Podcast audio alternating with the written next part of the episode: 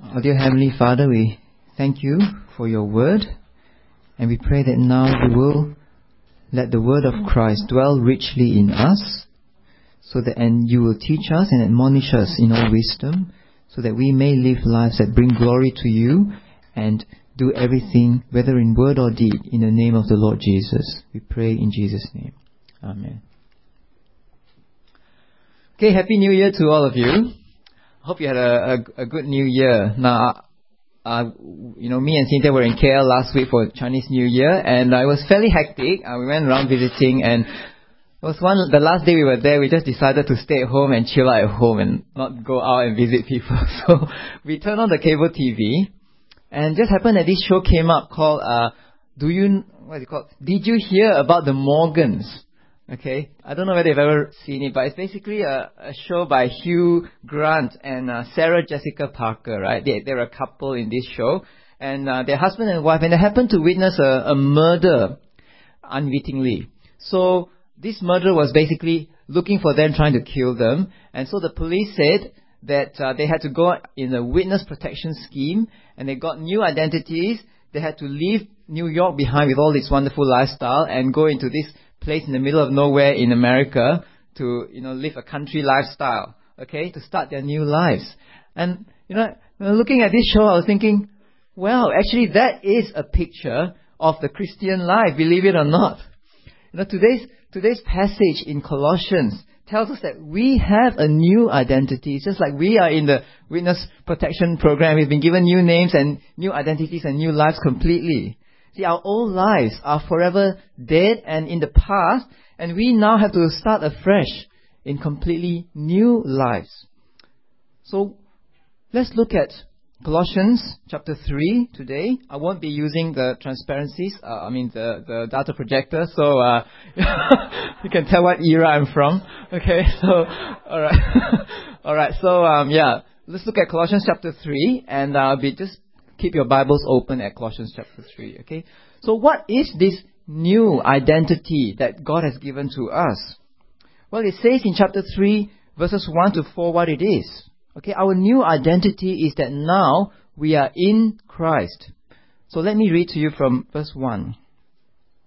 Since then, you have been raised with Christ, set your hearts on things above, where Christ is seated at the right hand of God and set your minds on things above, not on earthly things, for you died, and your life is now hidden with Christ in God.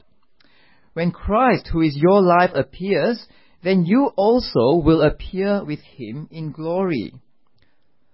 So in these verses, Paul tells us the basis for living the Christian life. You know, he doesn't say, be good because God will only accept you if you're a good person.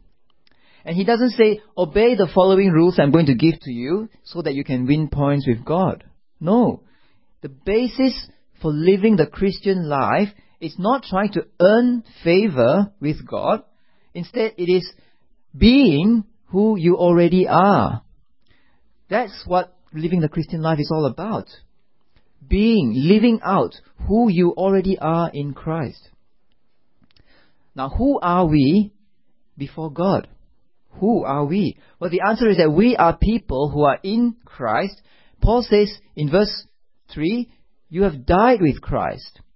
And then in verse 1, you have been raised with Christ. And in verse 3, your life is now hidden with Christ in God. And verse 4, you will appear with Christ in glory.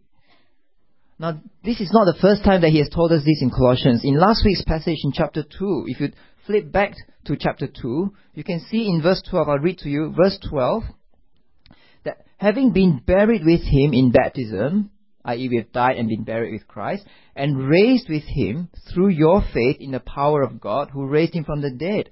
When you were dead in your sins and in the uncircumcision of your sinful nature, God made you alive with Christ. And then jumping down to chapter 2 verse 20, since you died with Christ to the basic principles of this world, why as though as you still belong to it do you submit to its rules? So even in chapter 2, Paul has already told us that Christians have died with Christ and have been raised with Christ. Now, I don't know how hard it is to uh, get a very prestigious country club membership in Singapore. I don't know what are the most famous ones like here. Okay, you have to tell me. But basically, in some country clubs, I know that you can't just buy your membership, right? You have to actually somehow inherit it or or something like that. Okay, so it's so exclusive you can't get in. So how are you going to get in? Well, imagine if your father had this prestigious country club membership. Now that means that you actually have access to all of the privileges and all of the facilities in the club. Now you yourself may not be a club member, but you have ex- full access to everything that your father has because you are included in your father's club membership. And that is what it's like when we are in Christ. We are included in Christ and we enjoy everything that belongs to Him. See, whatever He has, we also have. So, he died, and we too have died to sin. He rose again, and we too have been raised again with him. He's seated at the right hand of God, and that's where we are too right now. We are seated in the heavenly places with Christ. And he will again be revealed, and we too will appear with him on that day in glory. You see? So because we are in Christ, because we are at this very moment with Christ, we must set our hearts on things above and set our minds on things above. In other words, who we are now must dictate how we live now. So if we are citizens of heaven, then we must think and live like heavenly people. So what exactly is it does it mean for us to set our hearts and our minds on things above? It's not being too heavenly minded for any earthly good. You know, it's not like you live just in the clouds and ignore all your earthly responsibilities. That's not what it means. And it doesn't mean that you have to, every one of us has to go and sell everything we have and be missionaries. It doesn't mean you can't uh, do business or buy houses or get married. No, it doesn't mean that. Now, if you look at the rest of chapter 3, Paul actually tells us what he means by set your hearts and your minds on things above. See, in the rest of chapter 3, what Paul is interested in is what we do with our bodies, how we relate to other people, basically how we live the whole of our lives. So, setting our hearts and minds on heaven ultimately means living all of life in a way that is consistent with being citizens of heaven. So it's not that we ignore all our earthly concerns, but it's that we bring heaven down to earth. We bring heavenly perspective down to all the things that we do every day on earth. So whether you're at work, whether you're at home, in church, or by yourselves, whatever you do must be conscious of your citizenship in heaven. So then how should citizens of heaven live? Well, the rest of the chapter from verse 5 onwards tells us how citizens of heaven should live. So, firstly, in verses 5 to 9, Paul tells us that because we belong to heaven, we must put to death everything that is earthly. So, let me read to you from verse 5. Put to death, therefore, whatever belongs to your earthly nature sexual immorality, impurity, lust, evil desires, and greed, which is idolatry. Because of these, the wrath of God is coming. You used to walk in these ways in the life you once lived, but now you must rid yourselves of all such things as these anger, rage, malice, slander, and filthy language from your lips. Do not lie to each other, since you have taken off your old self with its practices. Now it says here in verse 9, you have taken off your old self with its practices. So it's just like Hugh Grant and Sarah Jessica Parker having taken off their old identities in the witness protection scheme and putting on completely new identities. So you are a new person, Paul says. You have taken off the old you. So that's why in verse 5 he says, Put to death, therefore, what is in your earthly nature. Now you might be a bit surprised that he says, You have taken off your old self. Then he says, Put to death what is in your old self. Doesn't seem to make sense, you know. It's like, so is it is the old self dead or is it not dead? Do I have to put it to death or is it already dead? Well, It's actually both. Both are true. You see, yes, you have died with Christ to sin, and yes, you are now seated with Christ in heaven, but you still need to continue to fight sin on earth in this life. So, really living the Christian life is a balance between knowing who we are and what we must do. Now, some people just focus on what we must do. They don't really focus on who we are in Christ. So they say being a Christian means doing things. Being means we have to go to church, we have to read the Bible, we have to pray, we have to follow these rules, we have to don't smoke, don't drink, and so on. Now that is an unbalanced view of what Christian living is about. It's all about do, do, do, that's all. And then you have the other people who go to the other extreme and they just focus on who we already are in Christ and they forget about the part which says what we must do. So, in this book by Pastor Joseph Prince, he says basically just focus on knowing who you are in Christ. Don't worry so much about sin. It's effortlessly. You just, if you just focus on who you are in Christ, it will automatically, you automatically become really good. Everything has already been done for you. You don't have to worry about anything. Just remember it's all done, done, done. Not do, do, do. It's done, done, done. Now that is the other extreme. That is also unbalanced. See, what does the Bible say, say to us? Well, the Bible says, live out who you are. Live out who you are. That means you know that you are in Christ, and that must lead to living a certain way. Because of who you already are in Christ, you must put to death your sinful nature and live godly lives. Now, it is hard work, it's not necessarily easy and effortless. But we must do it. We do it not because we want to earn merit with God or earn our salvation, but we do it because we have been saved already and we have new identities in Christ. So now, what kinds of sins must we put to death? well, there are a few groups of sins here. The first group focuses on sexual sins. Put to death sexual immorality, impurity, lust, and evil desires. So all kinds of sexual sins from the physical act to the thought in your head, they must be put to death. So it includes adultery or premarital sex or extramarital sex or homosexual acts or incest or lustful thoughts about illicit acts or internet pornography, all these things, we must get rid of them. So perhaps you are struggling with pornography or perhaps you struggle with sexual lust or any other kind of sexual sin. Well, the remedy to that is remember who you are. Remember who you really are. You are in Christ and you are seated with Christ in heaven. You know that? How can you be viewing pornography sitting next to Christ in heaven? How can you be, you know, in bed casually with other people knowing that you belong to Christ. And what other sins are mentioned here? Well, in verse 5, it says greed. Greed. Now, greed is one of the most seductive sins for people like us who live in an affluent society. Okay, because everyone around us, they never have enough. They're always wanting more, they're never satisfied.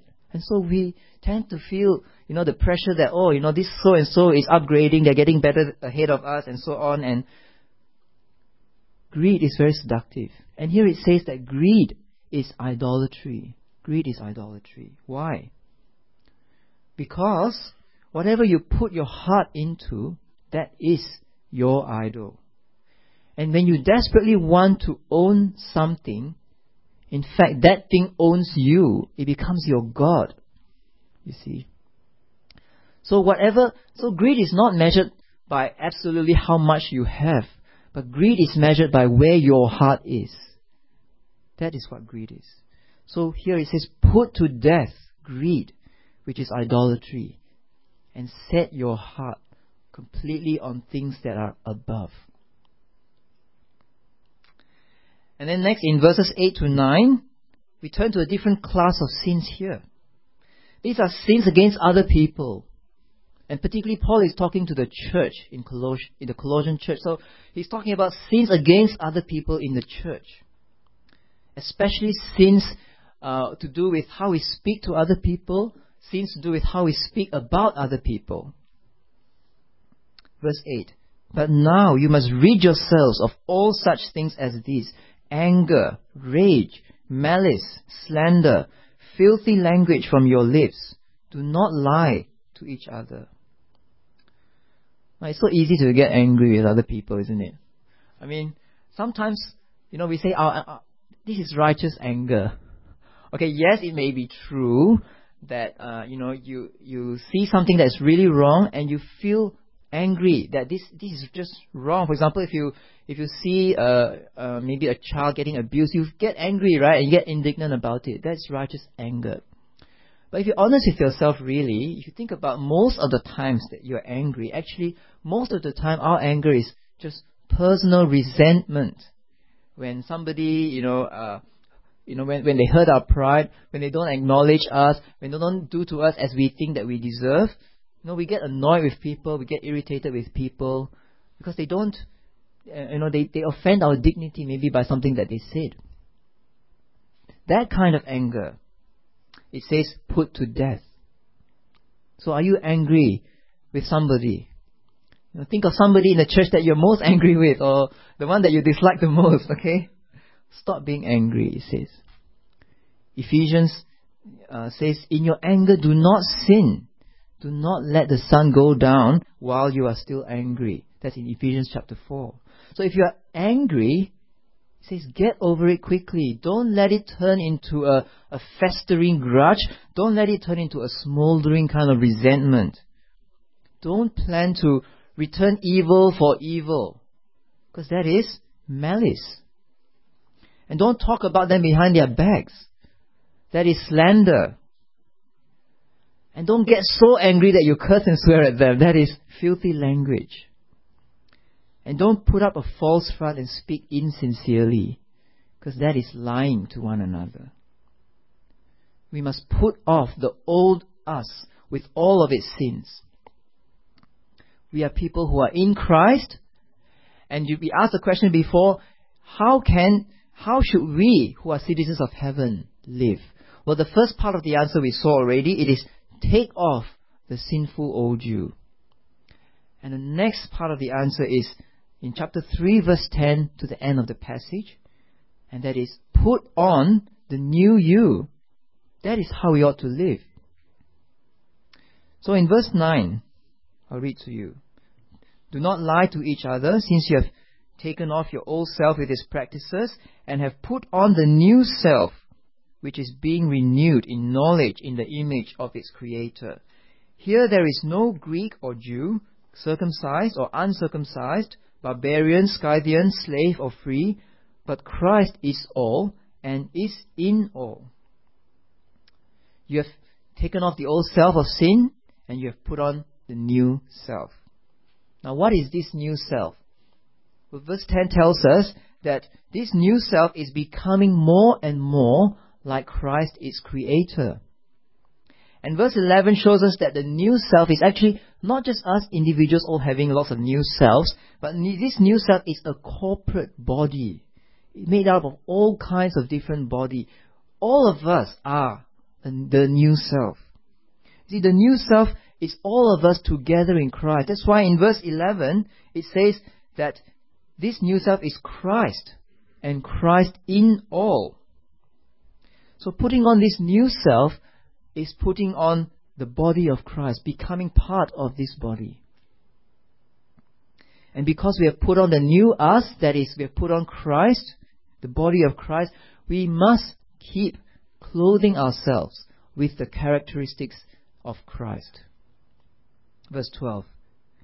Therefore, as God's chosen people, holy and dearly loved, clothe yourselves with compassion and kindness humility, gentleness, and patience. Now here again, do you see that Paul is saying, this is who you already are. That's why you must behave in a certain way. You see, you are God's chosen people. You are holy. You are dearly loved. So, you must live holy and godly lives. So in verse 12 to 17, the main concern here is our relationships with one another in the church. Okay? Now, like I said before, sometimes we find that people in church can be difficult, right? Sometimes we find certain people are, are quite difficult. So, you know, we find that there's some people that we can click easily with, but other people we find very hard to get along with. And sometimes people have prickly personalities and they rub us up the wrong way and we just don't like the way that they speak or the way that they act. And our natural reaction to them is just ignore them. Uh. Just avoid them. Uh, we shake our heads at them and we see them doing something. We roll our eyes and, you know, we complain about them behind their backs, right? And if we are really provoked, we can even turn a bit nasty against them. That is the natural sinful human response. But that is not appropriate behavior for God's holy chosen people who are seated in heaven with Christ. He says we should clothe yourselves with compassion, kindness, humility, gentleness, and patience. Now, compassion means that when these people are really in need, we don't just pity them, we don't just feel sorry for them, we truly are concerned for them and do whatever we can to help them in their need. Kindness means being good, being generous towards them. Don't give them a black face when they give you a black face, but be pleasant to them even when they are unpleasant to you. That is kindness. Humility means not looking down on them and thinking that I'm so much better than this person. Gentleness or meekness means being willing not to assert our rights, but being willing to let them win. Being willing to pass over the insults and the slights. Being willing to, you know, even if you are in the right, to give way to them. That is meekness, gentleness. And patience means keep doing all these things, not just one time or two times, but keep doing it for weeks, for months, for years. That is patience. Verse 13 says, bear with each other. In other words, put up with them. In other words, tolerate what they're like. Not grudgingly gritting your teeth, you know, but truly, genuinely, in compassion, in kindness, in humility, meekness, and patience, bearing up with the sins and faults of other people. Now, we've been talking about that people that we find difficult to get along with. Maybe they haven't really done anything to you. You just don't like them. Okay? But what about people who've actually done something bad against you? They've wronged you. Maybe they, somebody has slandered you behind your back and you found out about it. Or maybe you told a secret to somebody and they blabbered it to the rest of the church. Or maybe they were unkind to you or very unfairly judgmental towards you. Well, it says in verse 13, Forgive whatever grievances you may have against one another. Forgive as the Lord forgave you. So not only we must bear with one another, we must forgive one another. See, they may not deserve to be forgiven, but then we too did not deserve to be forgiven, yet the Lord forgave us. So when we have offended God so badly and He forgave us, how can we also not forgive others who have done less wrong to us. And when we have received so much grace and mercy from God, how can we not show the same grace and mercy to others?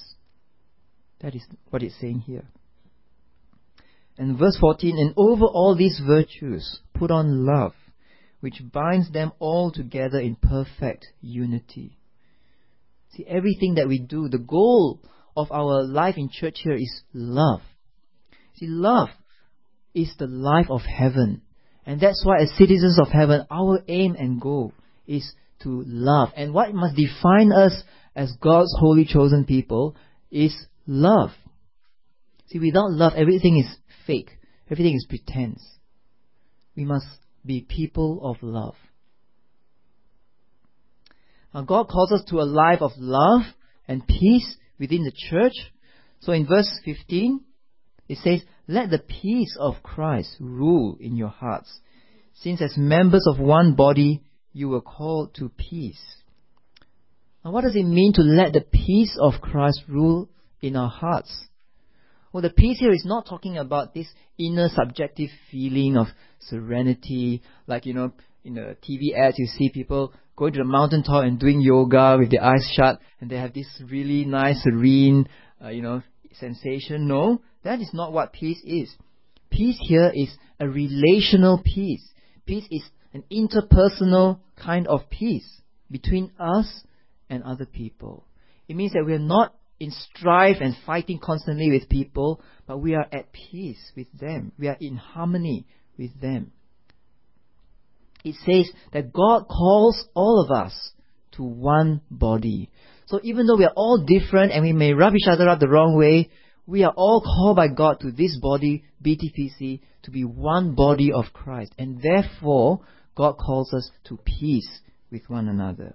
And so all of us are responsible for maintaining this peace of Christ, and all of us have our part to play. We must allow the peace of Christ to rule in us. That is, we must allow this peace loving attitude and this priority to maintain peace to, to be the deciding factor in everything that we do. So, can you see how important it is to God that we maintain right relationships with other people in the church? It is very important. Now, the problem for us is that we keep forgetting, right? And in the heat of the moment, we just forget and we say something that we shouldn't have said or we do something that we shouldn't have done. So, how can we keep reminding ourselves of what God requires in us? Well, two things. Firstly, it says, be thankful. Be thankful. Now, it seems be thankful may not be connected to what he said earlier, but actually being thankful people is very important because when we are grateful to God, and when we are thankful to God for His grace and love to us, then it's so much easier for us to be gracious and, and, and merciful and loving to other people, even though they don't deserve it. Because that is what God has done for us. And the other thing that helps us to remember what God requires is in verse 16. Let the word of Christ dwell in you richly as you teach and admonish one another with all wisdom, and as you sing psalms, hymns, and spiritual songs with gratitude in your hearts to God.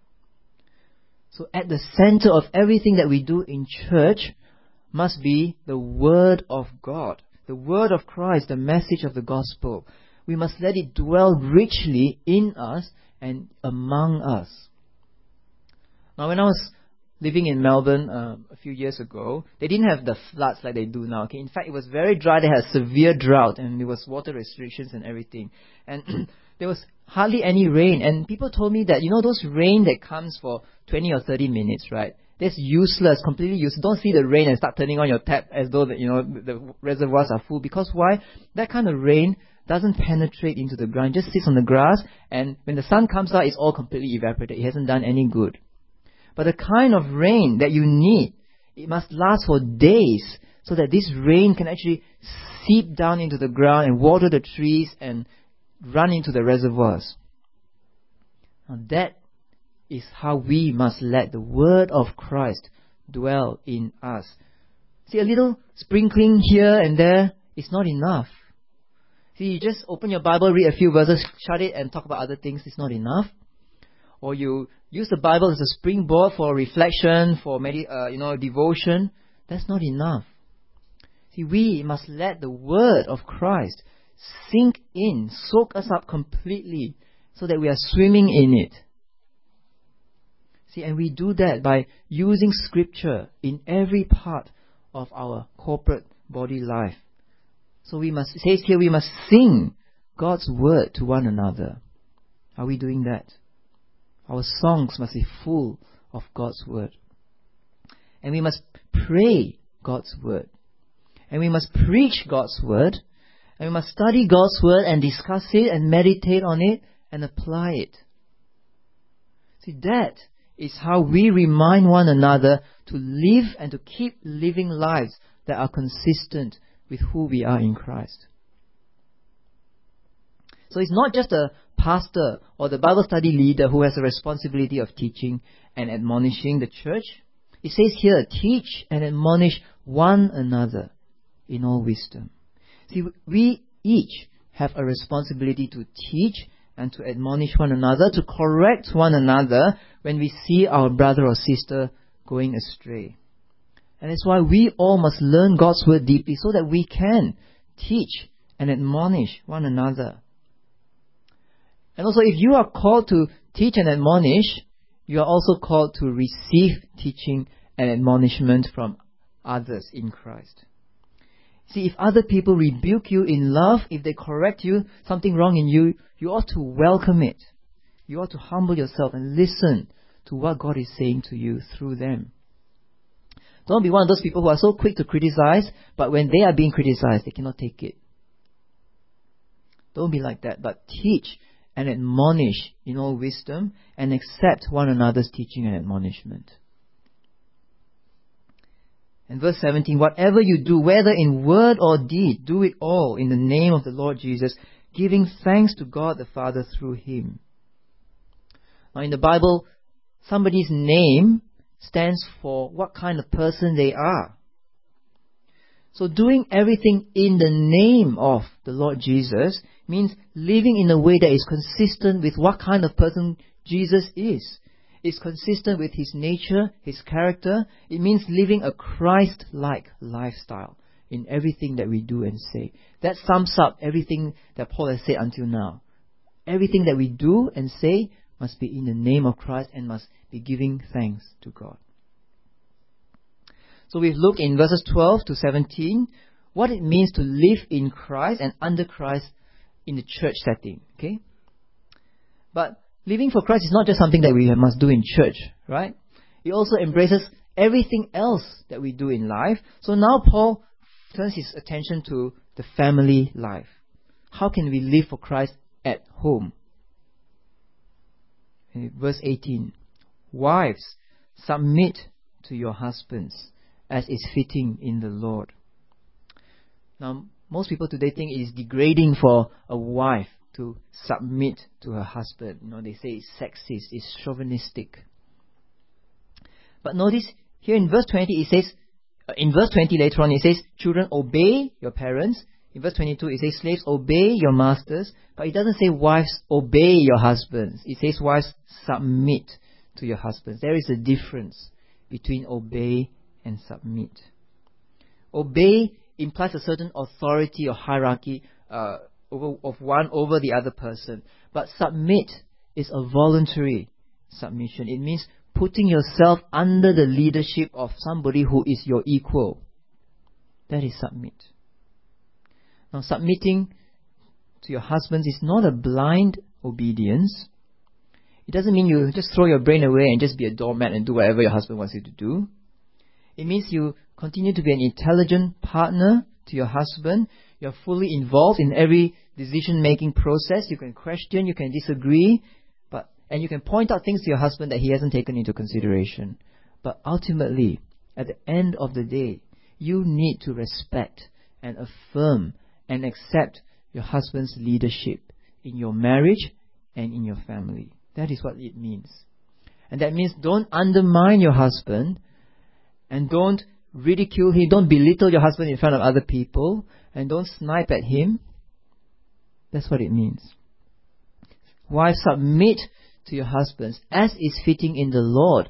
Now, as is fitting in the Lord doesn't mean only when it's fitting in the Lord. It means because it is fitting in the Lord to submit to your husband. Therefore, you must submit to your husbands. There is no exception clause here. Verse 19 Husbands, love your wives and do not be harsh with them. Well, the word here is the Greek word agape, which means to love sacrificially and unconditionally. It means loving your wife no matter what she does.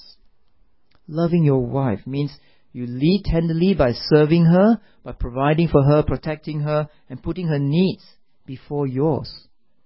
That is what it means to love your wife sacrificially. Now the words, do not be harsh with them, are literally, do not become bitter against them. And I think the NIV translation, do not be harsh with them, seems to suggest a physical kind of harshness, but it's more, I think, about the husband's attitude to the wife. Do not become bitter against them. So, as a wife, as a husband, you may look after your wife, right? But inside you're thinking, oh man, my wife is so selfish, huh? Never care about me, never take me into consideration, huh? I'm so selfish. Just think about herself. No. He says here, husbands must not become resentful, must not become bitter against their wives, but love them gladly and cheerfully in Christ. Verse 20. Children, obey your parents in everything, for this pleases the Lord. Now this is mainly speaking to children who are still dependent, who are still under the authority of their parents, uh, and not so much about children who are already grown up and independent. Okay, Paul is uh, here saying that children must obey their parents in everything, because this is appropriate and pleasing behavior for those who are in the Lord. Now remember, just as the same with wives and husbands, Paul is talking to a Christian family here. So when he says obey in everything, it's not like an absolute rule. He's not thinking about parents who are non-Christians who are telling their children to do things that are wrong. Okay, by and large, he's expecting that Christian parents will tell their pa- children the right things to do. So it says that children, you know, must obey in everything. That that's why. And he says, children, when you obey your parents, it pleases the Lord. You're actually obeying the Lord Jesus. So for those of us who are grown-up children, maybe still under our parents' roofs, I don't think we are bound to obey them in everything, but we are bound to honor and to respect our parents and to take them seriously. Verse 21 Fathers, do not embitter your children, or they will become discouraged. Now it's interesting how Paul talks to the fathers rather than to the parents.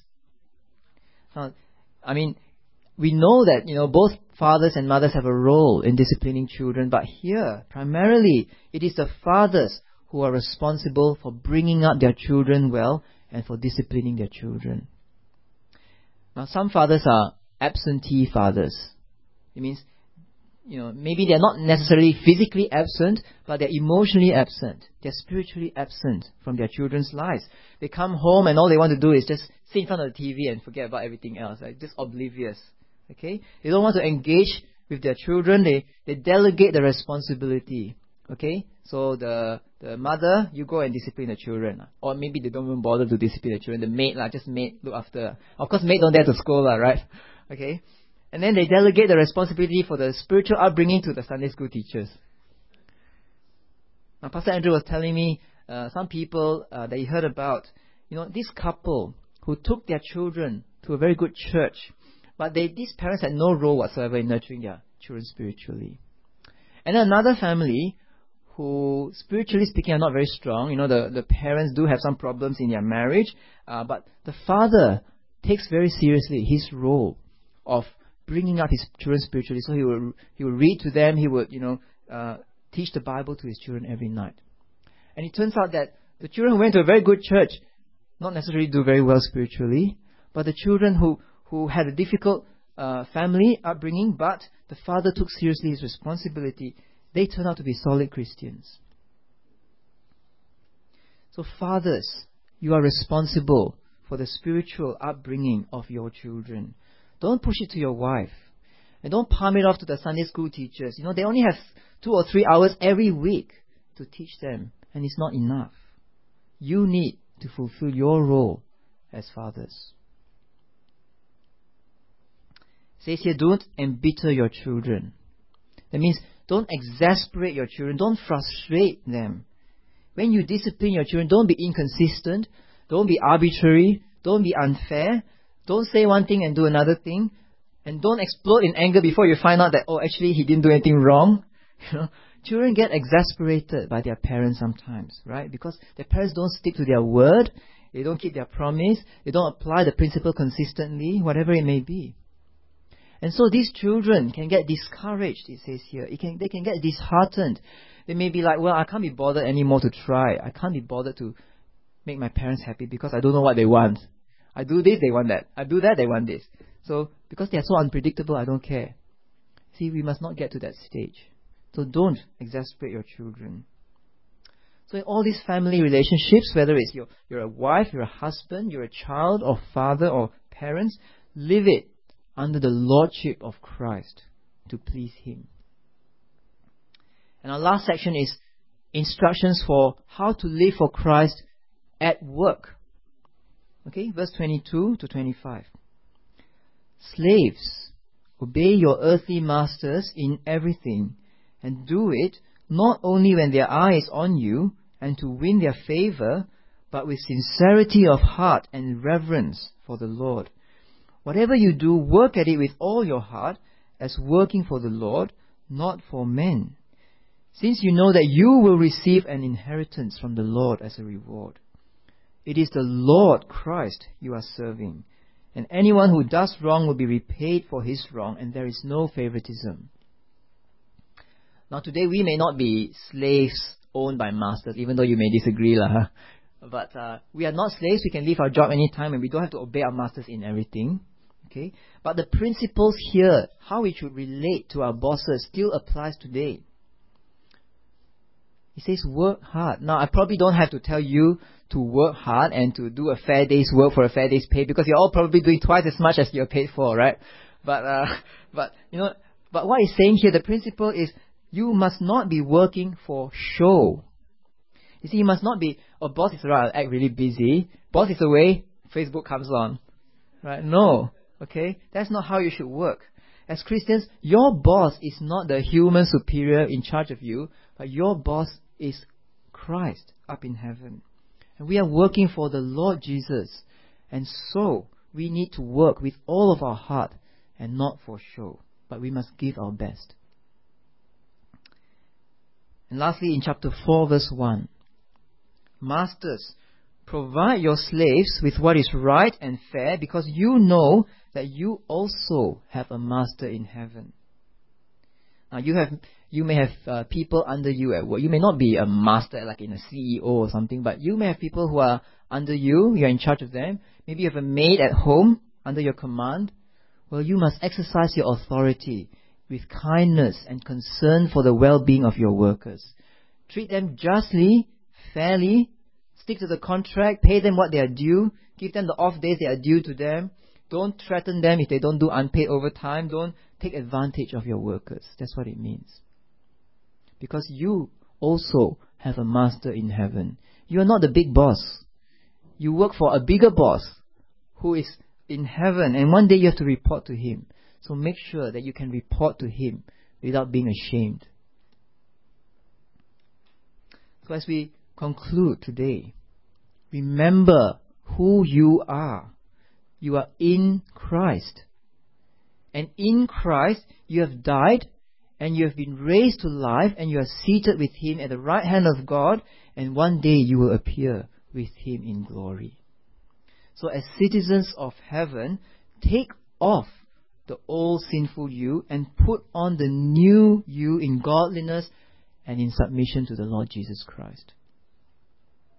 Now in that Hugh Grant, Sarah Jessica Parker show I was talking about, they kept wanting to go back to New York because they were so comfortable. They, they can't stand the old small town life in America. They want to go back to New York. But do you know what? They would be dead if they went back to New York. And the only way they can remain alive is if they live their new identities and live their new lives in that witness protection program. And we too must live out our new identities in Christ. Because the old way of life leads to death and we must not go back there. But the new way of life, the, the, the, the way that leads to life, is life in Christ. And so let Christ rule over every aspect of your lives. He must be Lord over everything. Lord over your priorities, your ambitions, Lord over how you use your bodies, Lord over your relationships in the church, your, your home, and your work, Lord over everything. Let's pray. Our Heavenly Father, we thank you for your great grace and mercy towards us, that in Christ we have died to sin, we have been raised with Him, we have seated with Him, and we await His coming. We thank you for the immense privilege it is to be the chosen ones, the chosen people of God, the body of Christ, and citizens of heaven. Please help us by the Holy Spirit to be who we are, to live out daily our new identities in Christ, and help us to put to death our sinful old selves, to rid ourselves of immorality and greed and interpersonal strife, to put on Christ, our new self, in love and forgiveness towards one another. And in all our relationships in church and at home and at work, may we live under the Lordship of Christ and please Him in everything. For we ask these things in the name of Christ our Lord. Amen.